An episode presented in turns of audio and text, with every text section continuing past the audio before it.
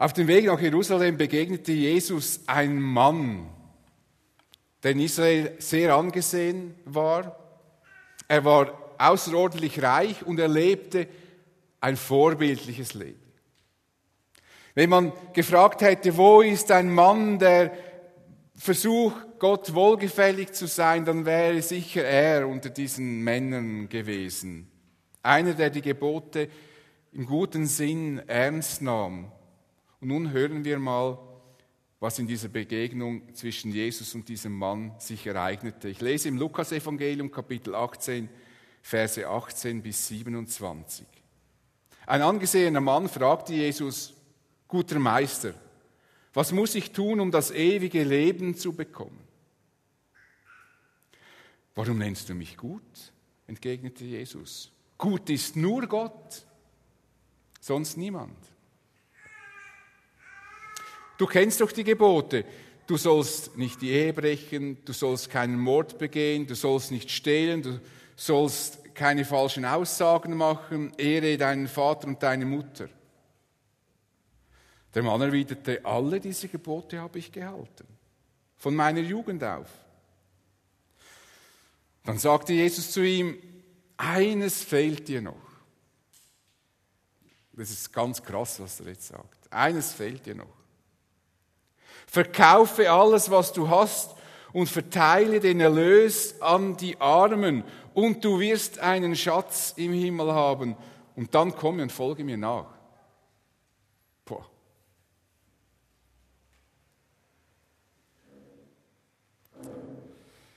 Der Mann wurde sehr traurig, als er das hörte, denn er hatte, einen, er hatte ein großes Vermögen.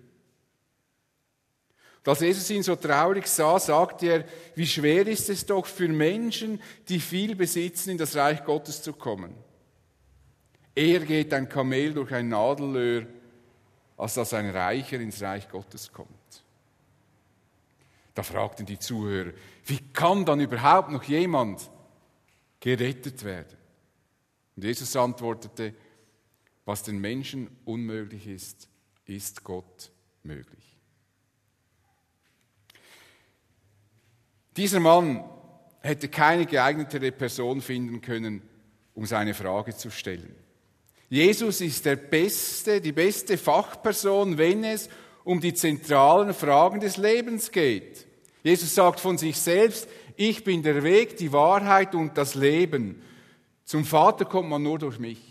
Also wenn irgendjemand Orientierung im Leben will, ist Jesus die richtige Person. Jesus, der Sohn Gottes, ist der beste Ort. Und Paulus sagte später sogar, in welchem, also in Christus ist verborgen, alle Schätze sind verborgen, alle Schätze der Weisheit und der Erkenntnis.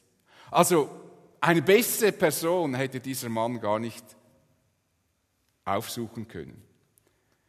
Wenn meine Waschmaschine kaputt ist, oder eher die meiner Frau, aber ich bin dann für die Reparatur zuständig, sie fürs Waschen, wenn die kaputt ist, was mache ich? Ich rufe den Bäcker an und sage, hey Bäcker, meine Maschine ist futsch, komm mal vorbei. Dann denkt der Bäcker, ich glaube, das war ein Anruf aus der Klinik. Da ist einer am Durchdrehen. Ich rufe auch nicht den Metzger an, auch nicht den Automechaniker, sondern ich rufe der Firma an, die die Maschine hergestellt hat und verlange, dass sie mir einen Techniker schicken, weil wer die Maschine hergestellt hat, die Maschine kennt und reparieren kann.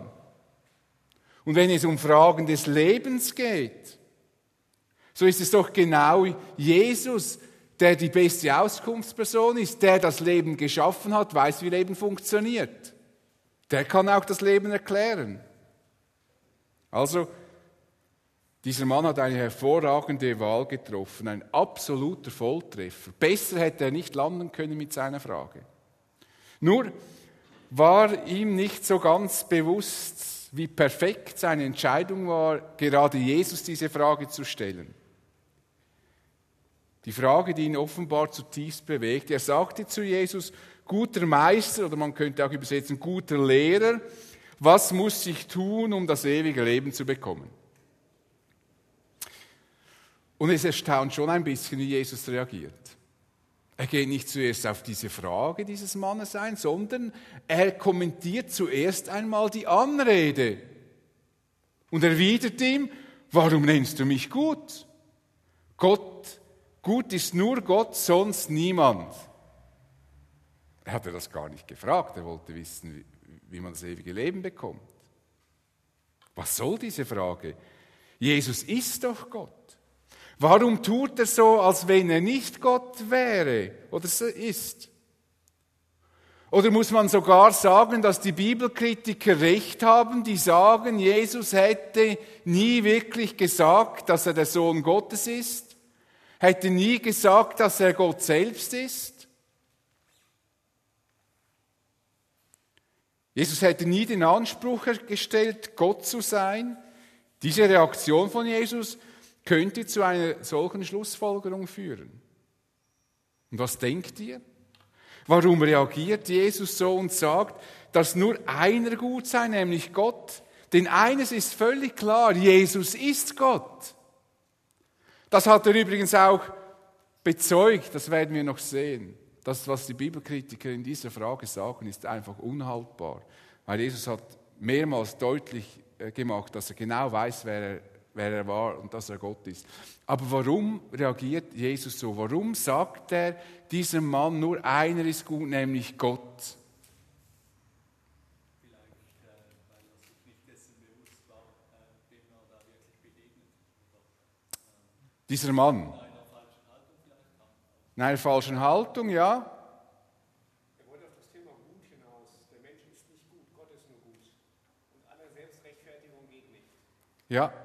aber warum? Er ist ja Gott.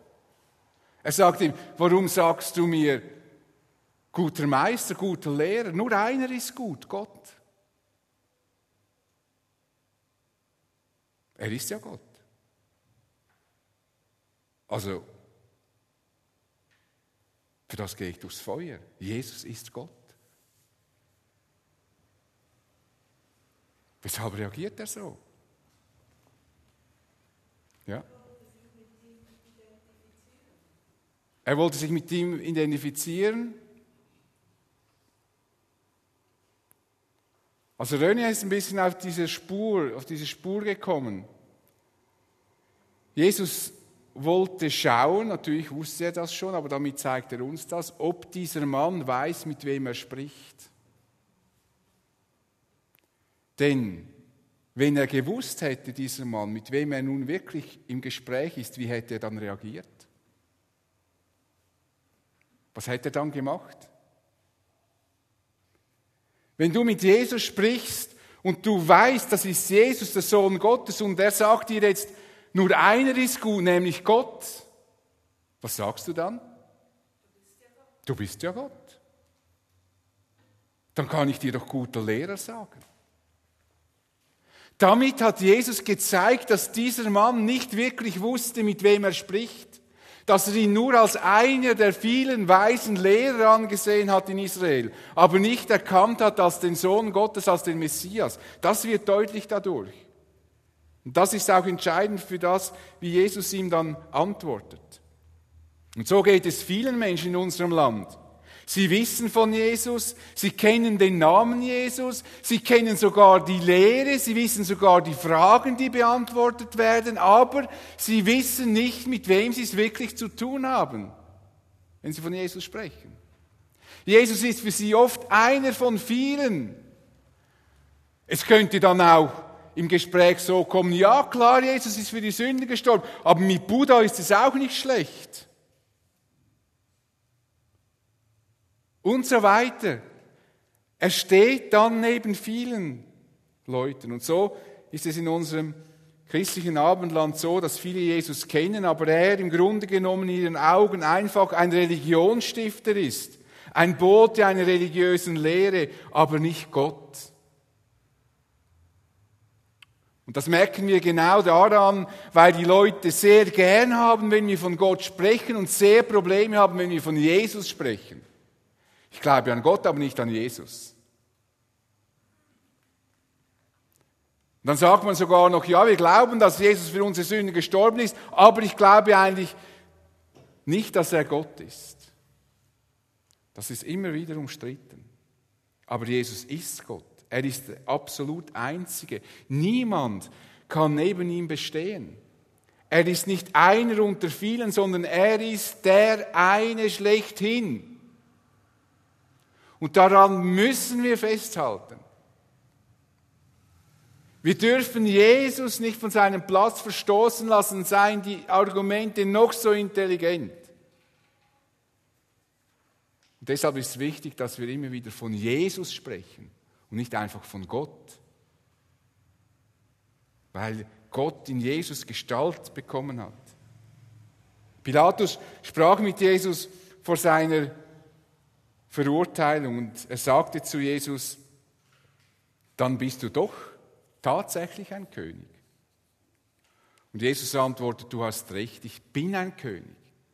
Ich bin in die Welt gekommen, um für die Wahrheit Zeuge zu sein. Dazu bin ich geboren. Jeder, der auf der Seite der Wahrheit steht, hört auf meine Stimme. Jesus wusste ganz genau, wer er war. Es gibt noch andere Stellen. Auch die Stelle, wo äh, Petrus, wo Jesus die Jünger fragt, wer, was sagen die Leute, wer ich bin?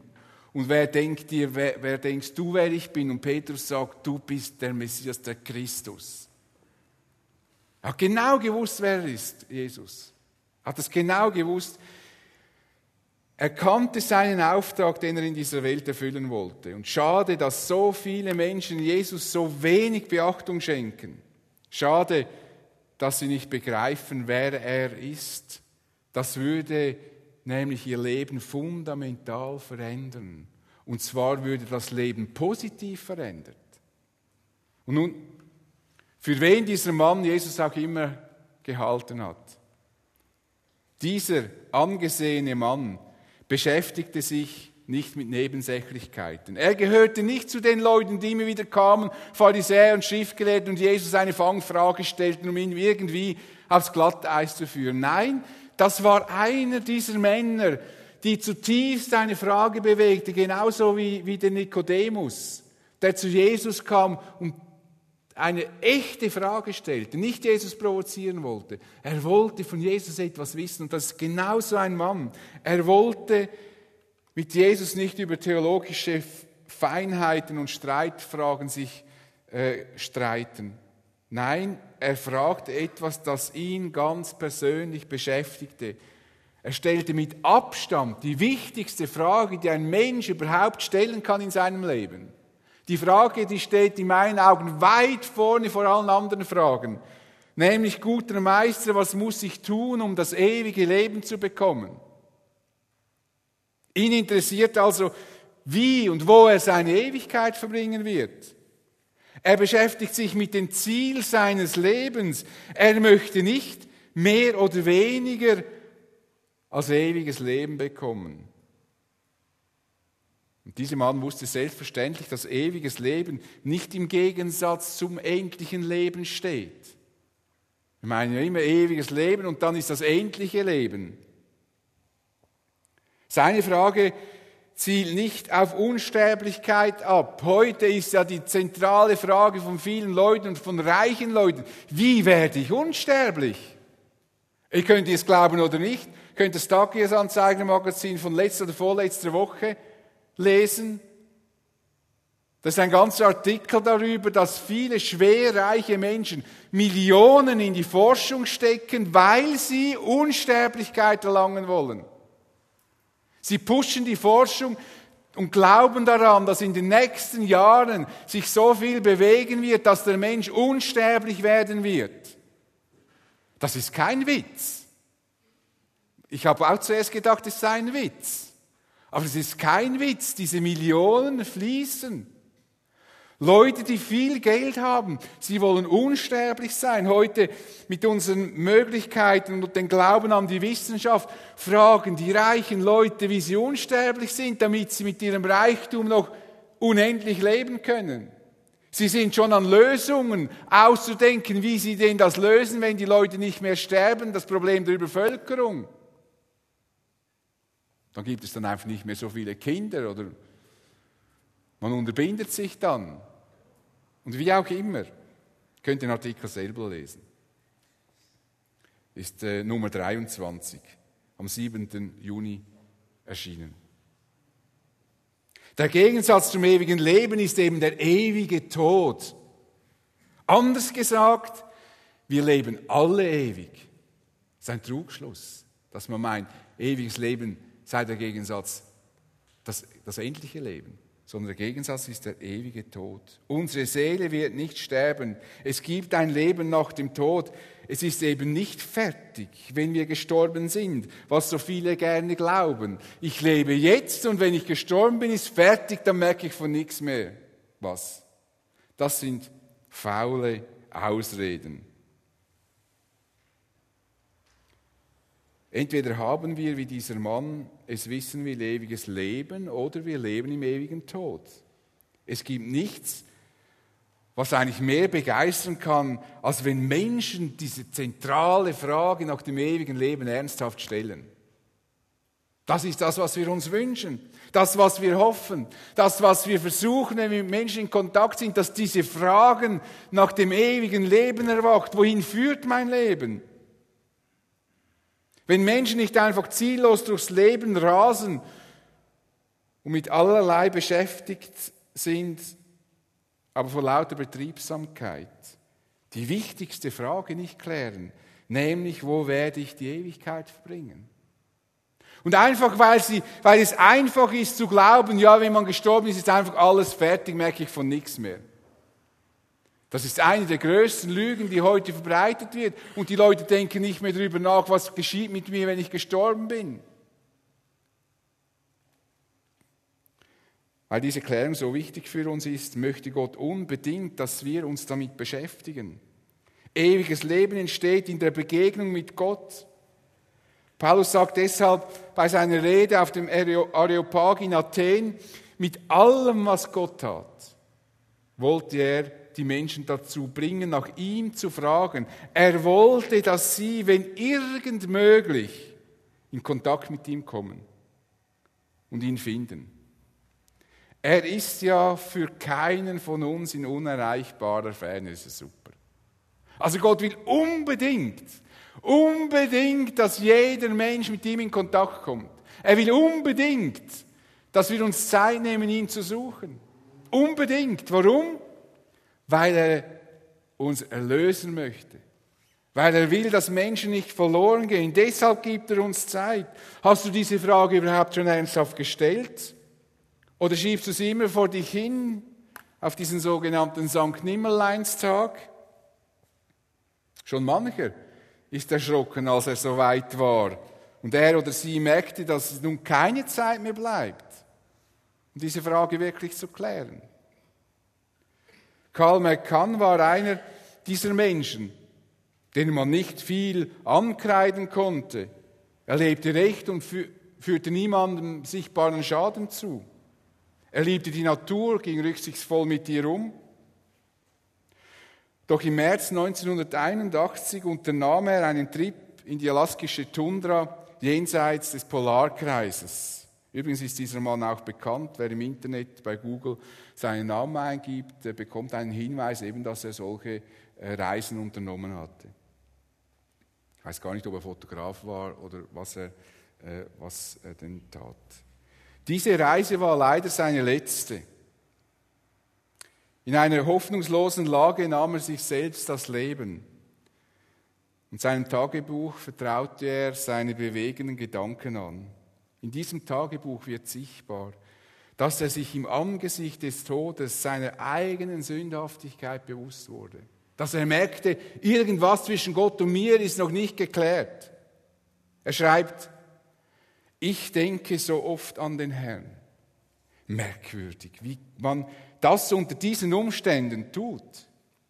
Ich habe auch noch nie so viel gebetet. Ehrlich gesagt finde ich nicht, dass ich es verdiene, wenn er meine Gebete erhört. Aber ich hoffe es trotzdem. Der sitzt in seinem Zelt, ist am Erfrieren, hat Angst, dass Bären kommen und ihn anfallen. Dann schreibt er weiter, bitte himmlischer Vater, habe Erbarmen mit einer armen mit einer armen, verlorenen, sündigen Seele. Dann stellt er erschrocken Folgendes fest. Wenn es zu furchtbar wird, habe ich ja noch eine Kugel. Eine Kugel. Er hatte zu wenig Kugel, wenn er angegriffen wird von Eisbären, um auf die zu schießen. Aber noch eine hatte er. Glaube aber, dass ich zu viel Schiss habe. Außerdem könnte das die einzige Sünde sein, die ich je begangen habe. Ich kann mich nämlich nicht mehr an alle zehn Gebote erinnern. Ist das nicht entsetzlich? Und ich will, dass Gott meine Gebete erhört. Viel Glück geradewegs zur Hölle. Gedanken eines Mannes, der in der Tundra sitzt, allein und merkt, das Leben geht zu Ende und realisiert, die wichtigste Frage des Lebens habe ich nicht geklärt. Und er hatte sich tatsächlich erschossen. Die Kälte, die Schmerzen, seine elende Lage hat er nicht mehr ertragen. Leider stellte dieser Mann die wichtigste Frage des Lebens zu spät. Und er ist nicht der Einzige, nicht jeder endet so dramatisch. Aber am Ende des Lebens, wenn das Leben zu Ende geht, ist es oft zu spät, diese Frage noch zu stellen. Zurück zu dem Mann, der die Frage rechtzeitig klären wollte. Von Jesus bekommt er selbstverständlich die richtige Antwort. Jesus sagt, du kennst doch die Gebote, du sollst nicht Ehe brechen, du sollst keinen Mord begehen, du sollst nicht stehlen, du sollst keine falschen Aussagen machen, ehre deinen Vater und deine Mutter. Und er antwortete, all diese Gebote habe ich von meiner Jugend auf befolgt. Er führte also ein vorbildliches Leben. Er war nicht einer dieser offensichtlichen Sünder, die die Gebote Gottes mit Füßen traten. Nein, er war vorbildlich. Er bemühte sich, ein ehrliches, religiöses Leben zu führen, ein Leben, das Gott gefällt. Doch Jesus lässt nicht locker, denn er wusste, dass da noch etwas fehlte. Er wusste, dass er die Gebote nicht vollkommen halten konnte. Und so sagte er ihm etwas ganz Krasses, das seine tiefste Abhängigkeit ans Licht bringen sollte. Eines fehlt dir noch. Das müssen wir vorstellen. Das war ein steinreicher Mann. Und was Jesus ihm sagt, finde ich wirklich sehr krass. Eines fehlt dir. Verkaufe alles, was du hast und verteile den Erlös an die Armen und du wirst einen Schatz im Himmel haben und dann komme und folge mir nach. Mit dieser Aufforderung brachte Jesus ans Licht, wo das Herz dieses Mannes gebunden war. Er hing schließlich doch mehr an seinem Reichtum als an Gott. Jesus sagte ja einmal, denn wo dein Reichtum ist, da wird auch dein Herz sein. Nun könnte man auf die Idee kommen, dass man ewiges Leben nur dann bekommt, wenn man seinen Besitz verkauft und den Armen verteilt. Diese Lehre finden wir in der Bibel nicht. Man kann sehr reich sein und ganz von Gott abhängig bleiben.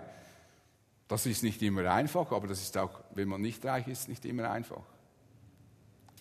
Dazu fordert Paulus auf, denn er schrieb Timotheus, was er reiche Leute lernt. Eben nicht, dass sie alles verkaufen und verschenken, sondern er sagt Folgendes. Schärfe denen, die es in dieser Welt zu Reichtum gebracht haben, ein, nicht überheblich zu sein und ihre Hoffnung nicht auf etwas so Unbeständiges wie den Reichtum zu setzen, sondern auf Gott. Denn Gott gibt uns alles, was wir brauchen, in reichem Maß und möchte, dass wir Freude daran haben. Also man soll nicht alles verkaufen, aber man soll sein Herz nicht daran hängen. Das ist eine große Herausforderung auch für reiche Leute. Die Sicherheit nicht im Reichtum suchen.